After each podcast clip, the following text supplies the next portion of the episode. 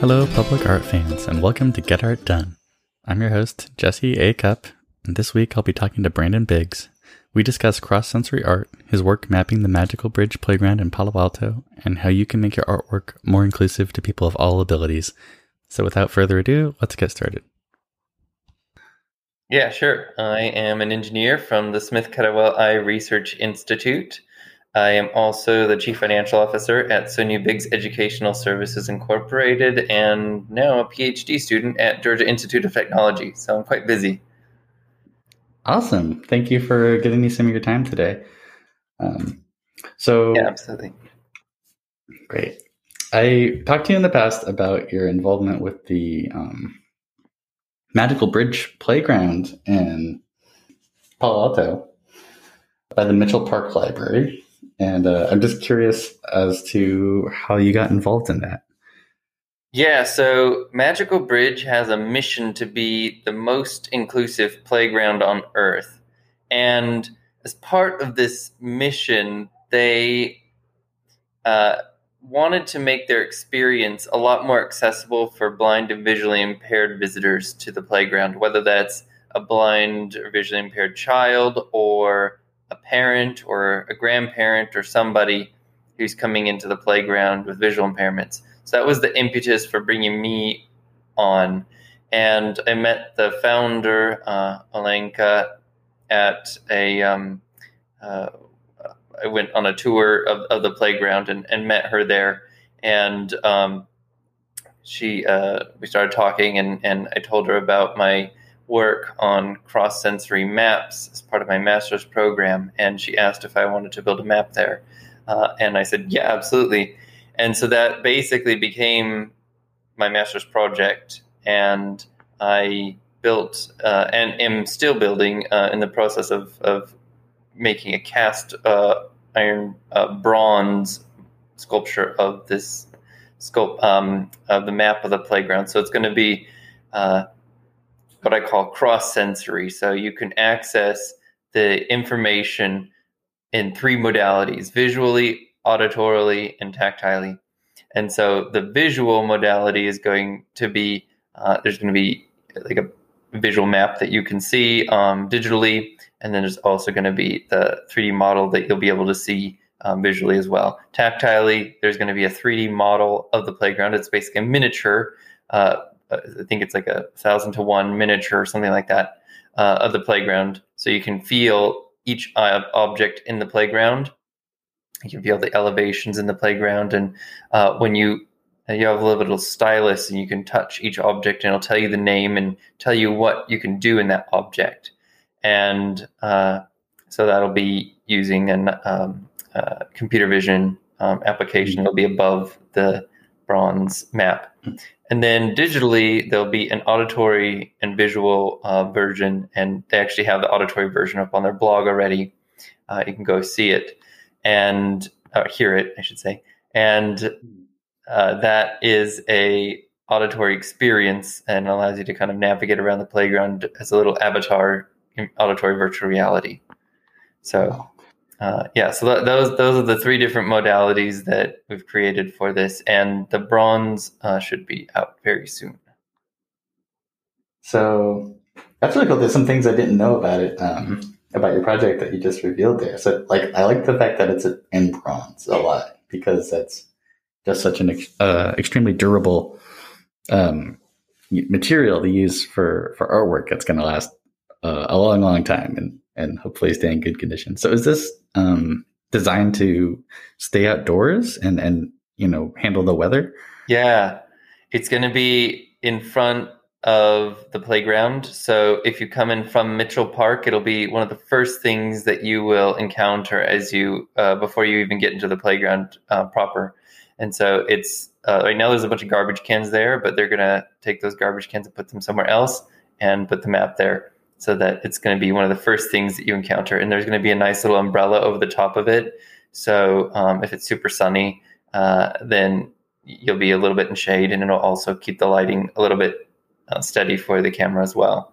Uh, so it'll be something that you should be able to stand there for quite a while and just kind of, you know, be with the the map and kind of internalize it because it's there's a lot going on there, and um, and there's a lot of uh, details in in the bronze that that uh, you know you, you could you could be feeling it for a long time and still uh, learn interesting things about the playground. Yeah, I'm, I'm definitely a person who, um, you know, loves to feel the artwork that that I'm uh, experiencing. Even I look at it too, and I can spend a long time looking at a painting or a sculpture. But you know, if it's allowed, if the artist is okay with it, then I love to get my hands on it and and really get into that tactile sensation. Um, and it seems to be a little unique to me among amongst my other art friends. But um, it's one thing I think is really cool about this project is it's not just for visually impaired people, right? It's it's something that brings an added dimension of the artwork um, to everyone who wants to experience it. Yeah, absolutely. That's that's the whole point. We're going to open up people uh, from being so visual focused and, and let them experience the, uh, you know, um, other uh, what is it, eighty percent of their body. Mm-hmm. Yeah, yeah. You think about like the tons of nerve endings there and the touch. You've got touch five really senses. Just, Vision's Yep. one of them.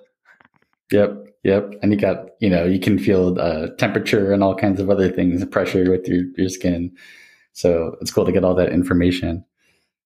And I've been to the Magical Bridge playground, and for uh, listeners who don't know, I guess it's it's a playground that has been designed for kids of all abilities. So there's lots of different play structures and equipments that are that are accommodating to everybody, and it also incorporates a lot of like sound effects and stuff.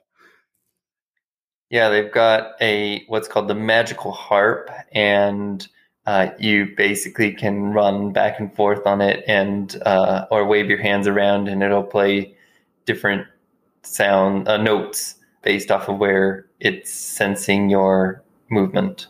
So that's kind of cool. And then they'll have this um, this tool when when uh, this map when when it's done. Yeah, that is really cool. That reminds me of a, a swing set that was in downtown San Jose for a while. Um, it might still be there, but I feel like it was temporary, kind of by the Quetzalcoatl statue. But it was it was basically a swing set where each each swing kind of produced a different note as you were swinging on it, so you could, with a couple of your friends, you know, make something musical happen. Interesting. Yeah. So I'm I'm wondering about how how this is going to be powered because there's there's a electrical source, right? You need a power supply. Is it going up like through the concrete? Did they have to drill down there, or is it going to be Yeah. like solar powered? Oh, okay. Yeah, they've got they've got a power source underneath the whole. Um, it's it's it's elevated. The whole thing's concrete, and there's like a bunch of um, uh, all the play structures basically are on top of like a concrete slab. And anyway, there's power underneath. Nice. That's cool. Because um, yeah, I Yeah. think a lot of times when you have these, especially outdoors, if you have anything that involves sound or lights up, then that's a, a concern for like the longevity of the artwork. Is is Yeah, um, that, those are the parts that are more fragile. So knowing that it, it is going um, down through the concrete, um, that should be probably the most reliable power source you can have. So that's good to know. How, how did this get funded? That's something I'm really curious about. And how much did it cost? Or, you know, it's ongoing. So maybe, maybe it'll end up costing more. Maybe you just have an estimate, but yeah. We got a mysterious donor uh, that I don't even know the name of right before the pandemic happened, and this donor funded the whole thing. So we were looking for different funders, and I guess this person came to the Magical Bridge and said, "Can I fund the project?" And they said, "Yeah, yeah." It was kind of a very serendipitous. yeah, that's really cool. You got a, uh, I like the, the mysterious benefactor. Yeah, I don't even know who it is. it's kind of yeah interesting I, I like that mystery so maybe maybe we'll find out someday but for now you know, yeah. Very very low profile. Yeah, well if that mysterious benefactor is listening and i think the mountain view magical bridge project that is underway is still accepting donations if that turns out to be the case i'll, I'll put a link up for people to donate to that Yeah, and and if um, they want to uh, sponsor any of the other magical maps, because Magical Bridge is not just in Palo Alto, they've got one coming in a ton of different cities. So they're opening one in Redwood City, they're opening one in Sunnyvale, they've got another one in Morgan Hill. They're taking over the Bay Area, and I think they also have some outside of the Bay Area as well. I, I believe even some outside the country. Uh, so awesome. yeah, they're they're really going um, places, and there's a lot of these magical bridge playgrounds, and each one of them needs a map. So Hmm. yeah, Yeah, I think it's it kind of creates a positive feedback loop, right? When maybe maybe funding the first one was really difficult and took a long time, but once people see it and they see um, how well it works for everyone, then you know they're just more likely to donate to the next project um, Yeah. in the area. That, that's what it seems to be for me. It kind of has the potential to really take off here. Um, it's so well executed. I don't know. It com- just compared to a standard city playground, it it really is magical. Like the name, it, it deserves that name. You know, it's not exaggeration. Yeah, we'll have to um, check out your progress and uh, put an update up once that's all finished and once I go touch it and experience it in person because that sounds like a lot of fun. yeah, it'll be very interesting. I was wondering if you have any tips on like how to make art more accessible for everyone, just for your for your Well- artist or for your city official or anyone out there. Yeah, I mean, for artists in particular, it's something to think about when you're creating the art, especially if it, if you're you haven't really done this before and you typically do visual arts. Is there some way or some feeling that you can convey using another sensory modality? So, you know, what what's that point of the art piece? What are you trying what's the message that you're trying to convey? And is there, you know, a sound either through nature or a song or can you make a soundscape of these different uh, the different sounds uh, that that you uh, can convey the feeling that you're trying to convey with the art piece. And so it's kind of almost another art piece in and of itself but it's if you combine it with that that that art piece uh, the visual art piece then you get you know double the um the uh the you know you can you can explore it in in two different ways. And if you then add in some sort of haptic uh, or tactile object uh, or sculpture or some sort of 3D model or you know clay model or something that can also be a representation of that that feeling then you you have it in three modalities. And and I really appreciate these multimodal I call them you know cross sensory. So you can get the information the same information get the same point get the same meaning and and understanding through three modalities or two modalities independent of one another. So if you're blind then you can use either the tactile or auditory modality. If you're deaf blind then you can use the tactile modality. If you're mm-hmm. blind and, and have diabetes and can't feel with your fingers then you can use the auditory modality. So there's people with all different types of bodies, all different types of abilities, all different kinds of diversity, and making art that's cross sensory can allow you to reach a whole lot more people than just the visual art. That makes a lot of sense. And I love to hear it because I think this is not talked about a whole lot in the art community or, or as much as it should be, right? So I'm on I'm on the visual arts committee for the city of Mountain View. And you can see even in the name of that that it's like focusing just on one sense, basically. Yeah. And, And we, I- we tried oh go ahead. Oh, there's five senses, and um, I mean, art for smell and taste is also something that's really interesting. And although it doesn't really lend itself to this type of installation, like what we're doing at the Magical Bridge Playground, but it definitely can be if if you're doing like like a gallery or you know some sort of exhibition that's going to be one time kind of thing. You could you can hmm. have food and, and different flavors that people try and different smells that people you know smell. And so you can really do a full five senses experience and those can be really really really powerful. I mean just go think about restaurants that you've been to. Those are very multisensory you know five senses i mean because people uh, actually it's very funny to a blind person that people actually like their food to look good Um, yeah. So I make some really disgusting looking food according to my wife, and I think it's like really good tasting, but Yeah. uh, you know, she doesn't think that Same, same here. All, all I care is about is the taste. So I make food, I, I cook at home, um, and yes, it doesn't always look pretty, but that's that's not what matters to me. But yeah, you're absolutely right. If you go to a, a fancy restaurant, or even if you just some people are just kind of picky and they're like, "Oh, it doesn't look good." It's like, well, taste it. Why don't you taste it first and tell me what you think then? Yeah, yeah. What is it? Beans, cheese, and rice. I like to mix them all together. And she's like, no, like, I don't like that. The look is just gross. And yeah, anyway, she likes it. So beans are on one side, rice is on the other, and the cheese is in another place. It's like you need one of those little, cafeteria dishes with the separate Exactly. compartments. yeah.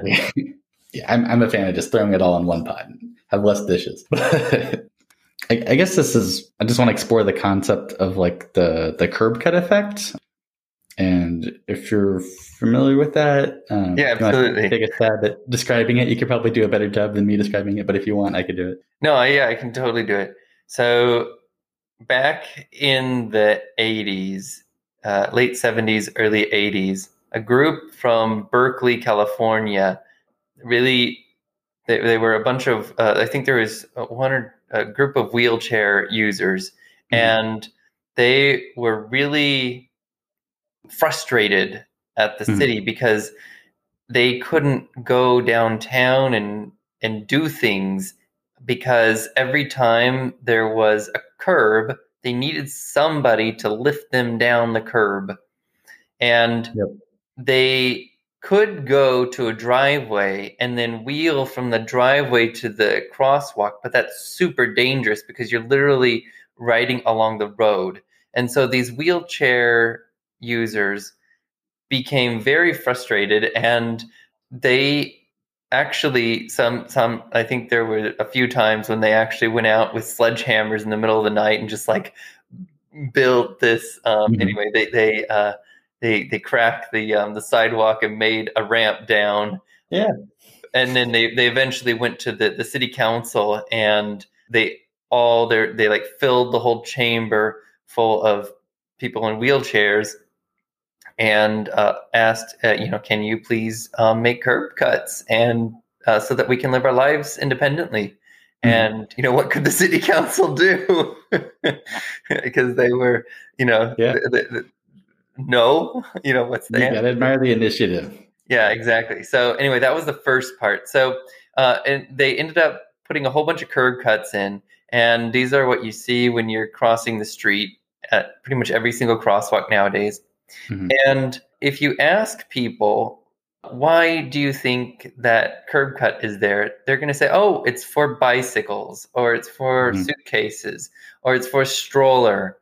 And no, it's not for those.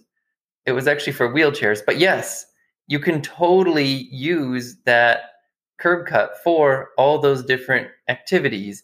And that is the curb cut effect. If Yep. you make something more accessible for one group of people, it's going to be more accessible for a whole bunch of people. And this actually happens in all different types of assistive technology. So, for example, if anybody has ever heard of these things called personal assistants, those Mhm. were built for people with disabilities originally. Speech to text has been around since the 80s. And so you can you could talk to your computer back in the 80s and it would do things like what Alexa does now. But uh, you know, it wasn't until it, the the speech to text capability got to a certain level and it got mainstream. Um, I guess uh, Amazon got into it and and uh, Microsoft got into trying to make these personal assistants that um, it became out of the assistive technology realm. But you know, we still have all these different technologies that are in assistive technology that that um, Mhm. should be broken out. And right now, multisensory art is kind of part of that crowd, unfortunately. So let's make it mainstream. Yeah, yeah, definitely. And I um I have a Google Assistant at home. I use that to, you know, check the weather, turn the lights on and off, stuff like that. I ride my bike everywhere I go. I use those curb cuts a lot. You know, they weren't originally designed for me, but I definitely benefit. At work, Yeah. a, a lot of times I press that handicap button to open the door if my I'm pushing a cart full of books or something. Uh, I work at the library, so yeah. So all these all these technologies originally designed for um, disabled people um, end up helping everybody. So yeah, so, so many of them. You can go on forever. I mean, the, yeah, subtitles. I watch. Yeah, texting. I like to watch with subtitles. Yeah, texting was also. Um, it was built by a deaf. Uh, I'm sorry, it was built by a man who wanted to communicate with his wife, his deaf wife. Yeah, and, I And- prefer that over the phone. I would rather text. So yeah, exactly. And um, I mean, glasses are probably the most ubiquitous assistive technology. That they're Mhm. um, they're not necessarily thought of as assistive technology because there's so so many of them, but they are assistive technology. So, do you think there's a curb cut effect that might apply to artwork? Oh, Um, absolutely. Yeah. I mean, there, there's there's some art galleries that I've been to in the Netherlands, like the Van Gogh Museum, or depending where you live, the Van Gogh um, Museum, and they have a multisensory experience exhibit there, and it's always extremely busy. You have to, uh, at least when we were there a couple years ago, it was you, you had to wait in line for it. And I mean, how many art pieces do you have to wait in line for? And you know, maybe the Mona Lisa. I've never been there um, to the the Lou- the Louvre, but you know, this is uh, definitely not for the original art piece of um, what was it, the sunflowers, Mhm. uh, Van Gogh sunflower painting. I can't remember what it's called. Uh, I think anyway, I've seen an ad for this exhibit, and it looks fantastic. They've Yeah, it it's- it's projected on the walls everywhere. It's like you're in the painting. Yeah, so that you can go in into the painting and and you know you can actually touch the walls and you can feel kind of the the, the flower petals and stuff um, on on the walls.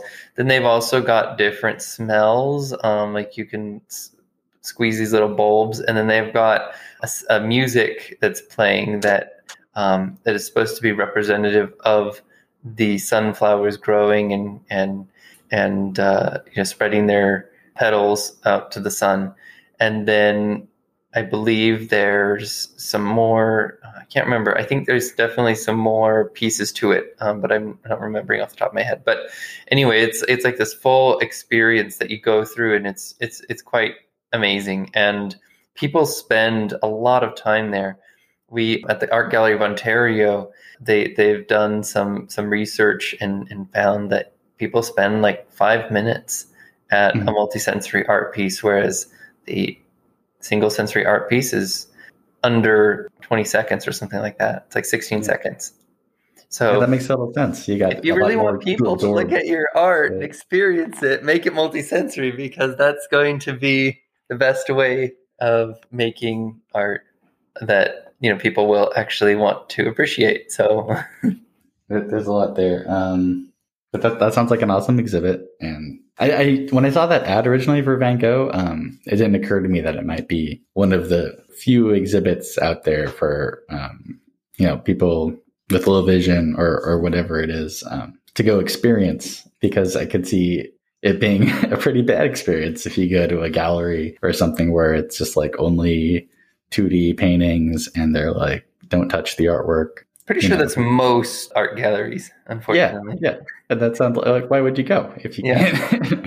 so uh, I, when I saw that the ad for the Van Gogh exhibit, I was like, wow, I want to be there. And then um, now that I'm talking to you, I'm con- able to see how cool it is for for people who don't get to experience art nearly as much as I do.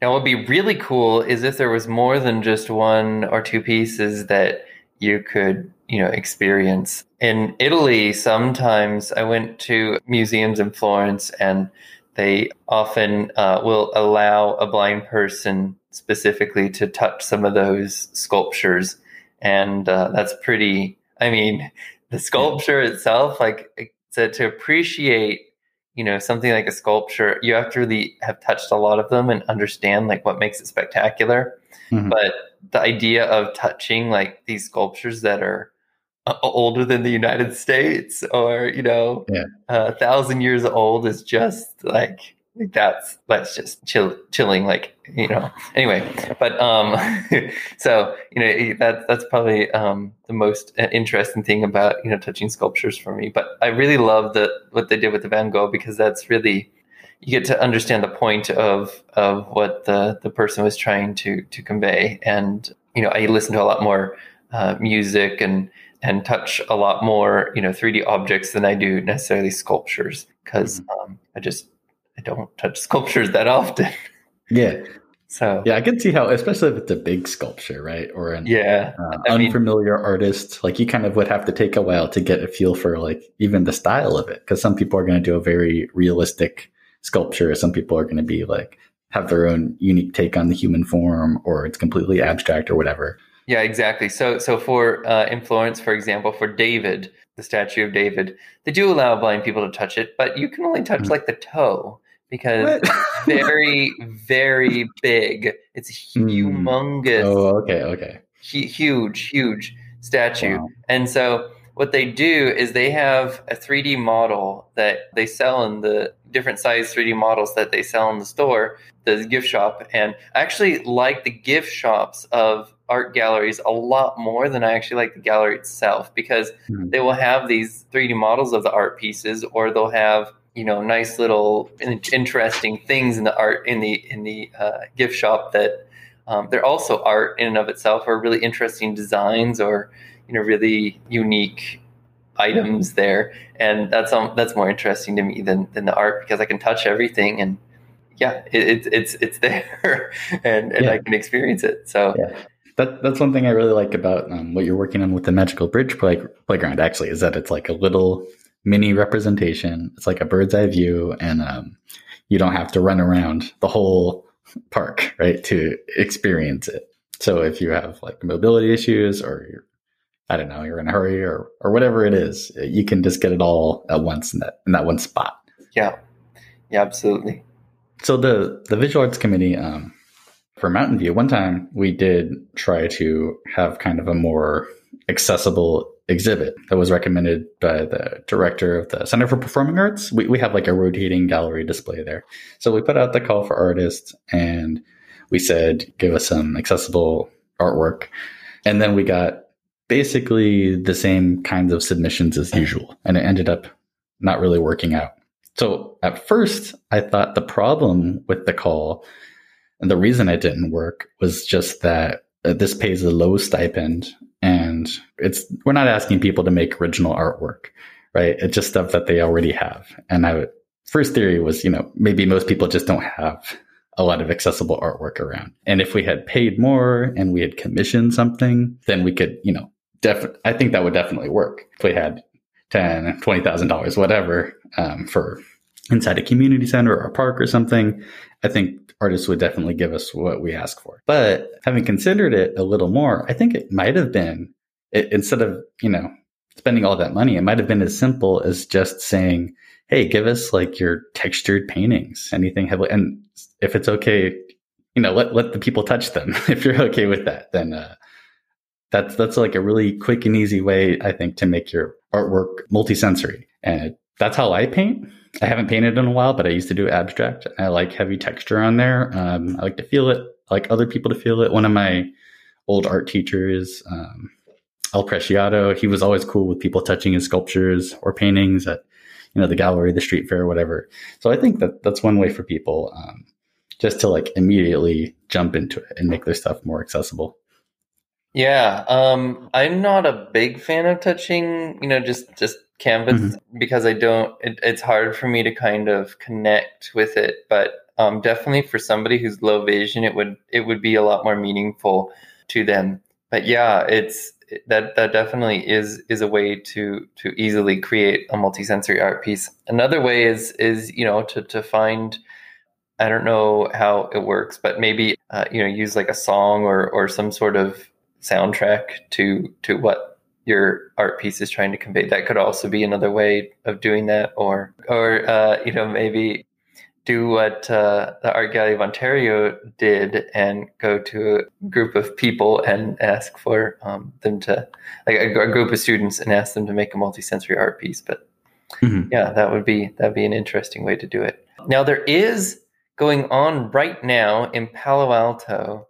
Palo Alto Art Center is putting on a art of disability culture and I think there's a bunch of disabled artists that are presenting their work and I surely sincerely hope that they have some blind artists but I'm not sure Mhm.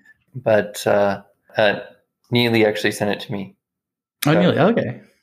so anyway, so um, yeah, so they're they're going on right now, and and I know there's been a bunch of interesting stuff going on for for blind people. So blind people are going to this art um, piece, so this art exhibition. So I'm sure there's something that's multisensory, and if there's not, then they've got some uh, descriptions or some tour that is multisensory. So.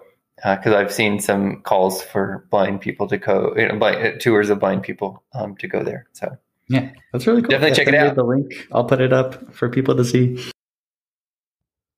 At this point in the show, Brandon sends me some files, the first of which is an image of a painting called Kurelek's Reminiscences of Youth. And he's going to ask me to describe that now. Can you describe what you see in that painting? Um, it looks like a bunch of smaller paintings, kind of like a collage. It's like a collection of different pictures, all all organized together, and it looks just like slices of life, little scenes of people living in a little snowy village or something, and without technology, simpler times. Okay. Um, you can go ahead and click on that video and it will play basically what we have for the auditory. So we, we got this picture and we were asked to make an auditory version of it and we can kind of walk through what you're hearing. So Okay, go ahead and click so- on that. Let's find out what snowball fights and hanging out in church sounds like.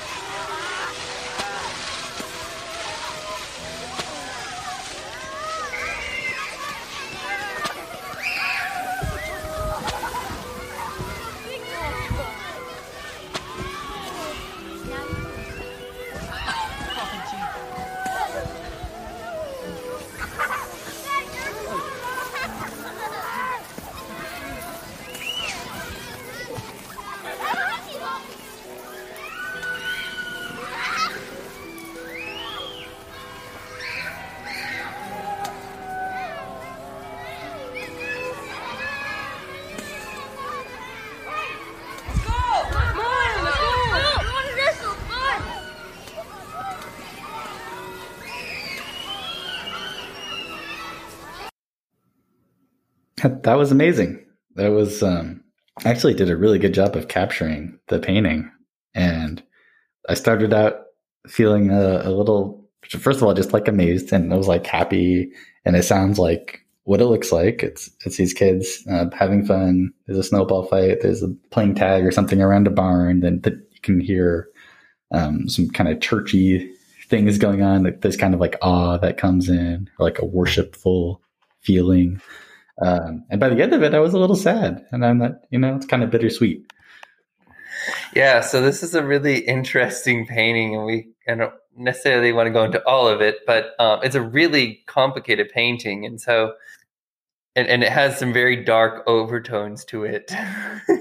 Yeah, Mm. If you get if you look into it, um, but yeah, so there there was there's a kid um, whipping another kid with like a branch. Um, I don't think I noticed that. It's it's up on the the haystack up there. So if you listen to the the audio again, you'll hear that um, kind of sound. Hmm. And then there's a kid who's kind of dejected and going towards the church um, all alone, and so you can hear the footsteps of that child walking on the right Mhm. side uh, off to the church. And then there's an airplane actually going along the top left, and there's an airplane that flies across. Um, and uh, what else is there? Oh, the the background music. There's um, actually some music in the front of it on the stand, I believe. And so we, we actually had the sound of that that song. We found that specific song, and that's kind of playing in the background lightly. Yeah. So this was kind of a really in depth kind of experience, and um, we actually added a whole bunch of if you can find some um, people who can who can do electrical. Well, actually, not even that. Just like three D modeling. Mhm. Then what we what we did was had a make it a 3D model of this scene and then attach these sounds to the object. So when you would touch the object, it would it would kind of lower all the sounds behind it and and make these the sound of that specific area Mhm. louder than all the rest. Mm-hmm. And so So that's the same as you're doing with the magical bridge. Exactly. And Right. so this is kind of before we had the the thing with the magical bridge. And so it was it was when I was, you know, trying to fig- find what technology to use.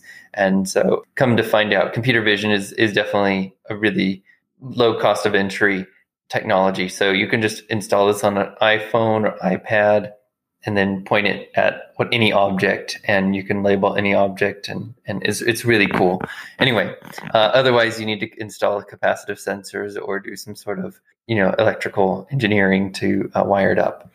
Uh, so that's what we actually did originally. Was we wired up some capacitive sensors on the in, in different areas, but that's very hard because you don't actually know where to touch on the on the creature Mhm. or on the scene. So anyway, So that's why you went with the cameras for the the the magic bridge, yeah, version. Yeah.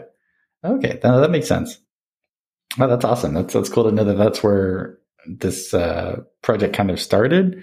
And um, now I have a little bit of like a preview of a sense of what what it'll be like to experience that later. I think Yeah, it worked so- out really great. Yeah, so this is a this is a Kurelek piece, um, William Kurelek. So what we did was we looked at different art pieces that were in the Art Gallery of Ontario, and and let's make this multisensory. And so um, this was a group of students, or I think there's four or five of us, and um, we each took a little piece of it. And mine was a sound, so that was kind of my area and and then so that's that's what we did we we kind of put this all together and, and created this this art piece that we then they still have it at, at the museum i believe and so they can go there and experience these things these these art pieces and they do that every year so uh, it's a really nice way for them to get uh, a whole bunch of their art pieces made multisensory That's awesome. If I ever go to Canada, I'll have to check it out. yeah toronto it's great Nice. So I want to move on to our segment called One art, please. And if you could just tell me, what is your favorite piece of art that you have purchased and why? um, uh, let's see here. I've purchased. There's an artist in San Jose named Hallie Goodlet, and she makes these tactile art pieces uh, that are really a lot of textures to them. And so I, I, I've purchased a couple of those art pieces, and um, they're really interesting. They have all different. Um, she'll put insane amounts of adhesive and coat, a coating on it to keep it from being destroyed when you touch it. And so uh, she'll put um, like shells and potpourri and beads Mhm. and all rocks and stones and all these different. Can you things. smell the potpourri? No, you can't. It, it's covered in so Okay. much, you know, Okay. stuff so that it doesn't. Uh, Probably like a like acrylic clear coat or something or a sealer. yeah, like a super thick coating of it. Uh, Mhm. I'm not sure, but it's very it's very sturdy. So you can really you can go to town. I mean, I wouldn't like you know Yeah. bang on it, but um, you know you can definitely you don't need to be incredibly gentle like you would if you're touching a thousand year old uh, you know sculpture. Um, Yep. So it's it's very you don't need gloves to touch these or anything. Um, they're very nice art pieces. So you know if you ever get a chance to to take a look at, at her pieces, they're amazing, uh, and you can you can definitely feel them, and uh, and they're they're that's what they're meant for. They're pretty much the only Awesome. art that I've ever bought. Yeah. Shout out to Haley Goodlet for doing good work there. So um, thanks for participating in One art, please. and you won the knowledge of knowing that you are a patron of the arts. So, congratulations. Thank you. You're welcome. So, I want to start to wrap this up a little bit and just kind of review, I guess, some of the, the suggestions we have for listeners and tips about, you know, making cross sensory art and making art more accessible. So, what I've got is you have used um, visual, um, audio, and tactile senses in your physical artwork. And then online, you've got the audio and visual experience for people to experience. Artists should think about conveying their feelings or message through more than one sense, through sound, through touch. Try to think about getting that across in, in multiple modes. For artists and for curators, I would suggest if you're okay with this, especially if you're working with with acrylic, which is very durable now. Um, you can encourage people to touch your art, give it some texture. That that's one way you can increase accessibility. So if you're a gallery owner, maybe you could talk to your artist and say, "Hey, are you okay with people coming in and touching this work?" If you're an artist, tell tell the people displaying your art, yes, they can touch my work. It's fine. Uh, if you're painting with oil, you know, there's stuff you can stir into it, you can mix into there that will make it dry faster, so it doesn't take ten years to dry. You can bake it in the oven. There's ways to make it more touchable and and less fragile. And if you're a sculptor, you should try to miniaturize it. You make a little 3D printed model, something like that. Um, I think first of all, people are going to like to buy that, but they're also going to like to touch that. Do you have anything else to add? Yeah, there's this new technology called NFTs, and you can make an NFT of a cross sensory art piece uh, that you can then sell digitally. So if, if you make like a, a, an audio recording, you know you can sell NFTs of those, and you can also sell NFTs of you know your visual art pieces, and you can sell the 3D models of your tactile art pieces. Yeah, yeah. There's been um, a lot of news about that lately. Yeah, if people haven't heard, NFTs are taking off. They're some of them have sold for a lot of money through like you know reputable galleries, like uh, Christie's. Yep, yep. They're making a killing out there. So yeah, it could be. I, I mean, I think digital art has always been a great way for for artists to get their work out there, but now it's starting to become easier and, and to profit off of it. I think before it was really hard, and it still it still can be to a certain extent, but it's getting easier, especially if if you have it as an NFT. Then you know it's not something people can just um, copy a thousand times and share online, and and you don't get any credit for it, right? If, when it changes hands, they'll always know who created it. You're always going to get the credit, and I, I believe some of the platforms they have this really cool feature where they pay the artist a commission each time it's sold. So for the lifetime of the piece, you get a percentage every time it's bought and sold. And some people are trading these like commodities. So you could end up making money, you know, again and again and again off of a single artwork if you sell it as an NFT through one of these platforms. Yeah, it's a really, really awesome, uh, really awesome, um, what do you call it, uh, platform uh, and, and, and, and opportunity for, for artists and uh, I don't think there are very many multisensory pieces yet, so be be the first, please. Yeah, yeah. If there's more more pieces like what you showed me, where I got to to view the artwork and then listen to it, that's a really cool combo. So let's hope let's hope to see more of that. So yeah, thank you so much for um for coming on. Thanks for your time for talking to me. This has been a really cool conversation. Yeah, absolutely. This is great. Yeah, do you want to like plug yourself? You want to give me your your socials or some websites I should tell people to go to or anything like that? Um, at the moment, uh, I don't have any socials that people can go. I mean, you can find me on LinkedIn, I guess. Um, okay. find me on LinkedIn, and if you're interested in uh, cross sensory art, uh, sorry, cross sensory maps, uh, then you can contact me through uh, um, my website, uh, which is xrnavigation.io, xr navigation.io. All right. Thanks for talking to me. Yeah, thank you. That's a wrap for this episode. Thank you for listening. I want to thank Maggie So for making the beautiful cover art for Get Art Done. Please email me your public art questions at getartdonepod at gmail.com or contact me there if you're involved in the public art world and want to be a guest or have a friend you want to introduce to me that might be a good fit for the show. That email again is getartdonepod at gmail.com. Please subscribe for future episodes and review the show if you want to hear more episodes. Those reviews really mean a lot to me and help appease the algorithms. Until next time, I've been Jesse A. Cup, and you've been amazing for joining me.